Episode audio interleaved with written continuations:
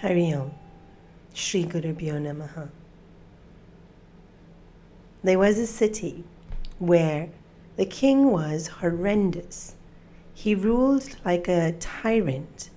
The people felt very suffocated under him and they felt cheated, for he looted their wealth and used it for his own selfish pleasures.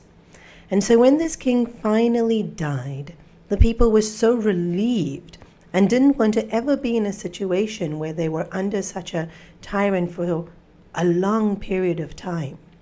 They came up with this system where anyone could be the king, and for five years that person would rule, but after five years, no matter what, they would be kicked out of the kingdom and somebody else will take over.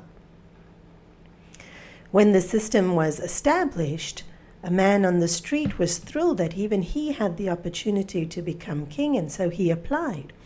And when he got the position, overjoyed, he started throwing so many parties that he's now the king and he has this power. And naturally, enjoying himself, he went from one party to another to another, and he spent all his time enjoying and indulging and showing off this wealth and using it just for his own pleasure. Naturally, the people once again thought Thank goodness this king's only here for five years. He's doing absolutely nothing for us, just wasting our wealth like the old king. And when the five years were over, they very unceremoniously kicked him out of the kingdom. The boatman who was ferrying him from this shore to whichever island that he had to go to took immense joy in describing the horrible creatures that were there in that island. And the ex king, being very scared of now what would happen to him, was petrified to the point that when he reached the shores, the animals didn't even have to try very hard to hunt him and eat him for their dinner. The second king came along, having heard the story of the first king being exiled and eaten by animals, was scared from day one and over a period of time, he developed high blood pressure, cholesterol, he developed so many neuroses, and ended up having to be on medication. So stressed the entire five years, and so busy trying to heal himself from the stress, that he wasn't really able to rule the kingdom well either. And so once again, five years were over, and he was unceremoniously kicked out. He being so scared, when he sat on the ferry. The boatman only had to talk about how ferocious the creatures were. He jumped out of the boat and died, being eaten by crocodiles and sharks in the water. The third king came along, and not to prolong the story too much, but he very happily lived the first three lives like the first king. He enjoyed, he indulged, he was extravagant. And then the second two years, he realized wait a minute, I'm running out of time and got very, very stressed. He too lost his five years without doing much at all. The fourth king, he was very different. The fourth king seemed to rule with intelligence and grace. He used to look into absolutely every part of what was needed the schooling, the hospital, the streets, the infrastructure, the economy, and people loved how much care and attention he paid. And the city grew and became efficient. People were much happier with their jobs and the infrastructure in the city. And when his term came to an end, people didn't want to see him go.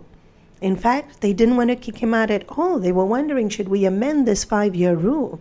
But this king was very happy to go. The boatman had created this lovely ritual where he enjoyed scaring the king every time the king got onto the boat. And so he started with describing the teeth of the animal on the island and describing how wild everything is there and how difficult it would be for the king to live in this island. And the king the whole time said, Really? Hmm? Oh. And the boatman thought, How is he not scared? This is no fun at all. And as he got closer to the island, the boatman was extremely surprised, for when he looked up, what used to be a jungle now looked like a beautifully manicured garden. And then in the middle of it all stood a majestic palace.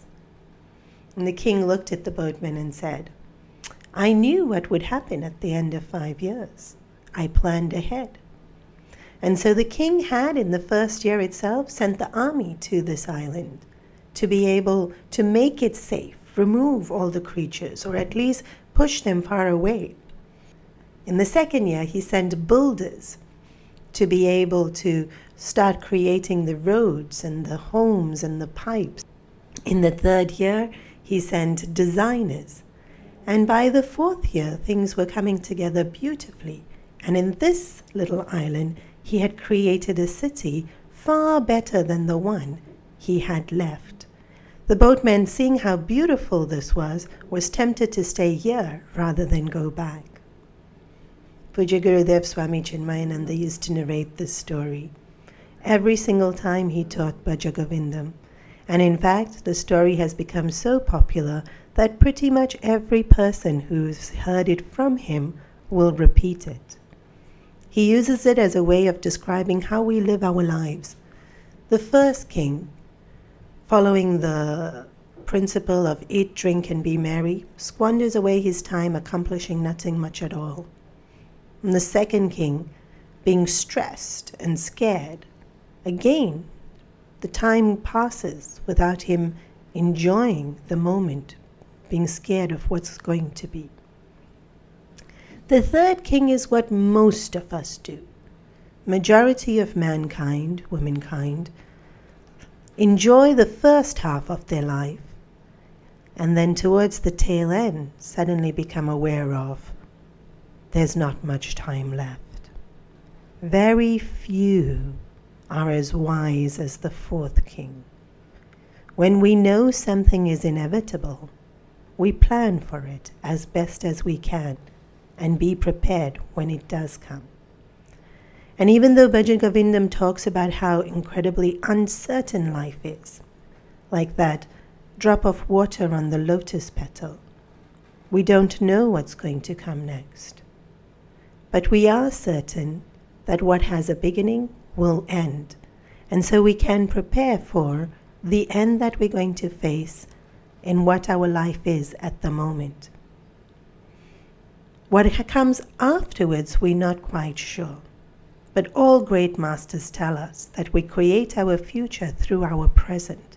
And so the way we live our lives now, the actions we do, the choices we make, the thoughts we think, design and create what we will be able to experience later, whether it be in this body in this lifetime or not. And so Gurudev would explain in the very limited time we have, why not try to attain the unlimited? In the uncertainty that we face, why not try to find that which is certain? Behind everything that changes, there's a changeless substratum. And so, if in this life we focus a little bit on that which is changeless, we planning ahead for when that eventual change comes that we call death, we have the changeless to hold on to.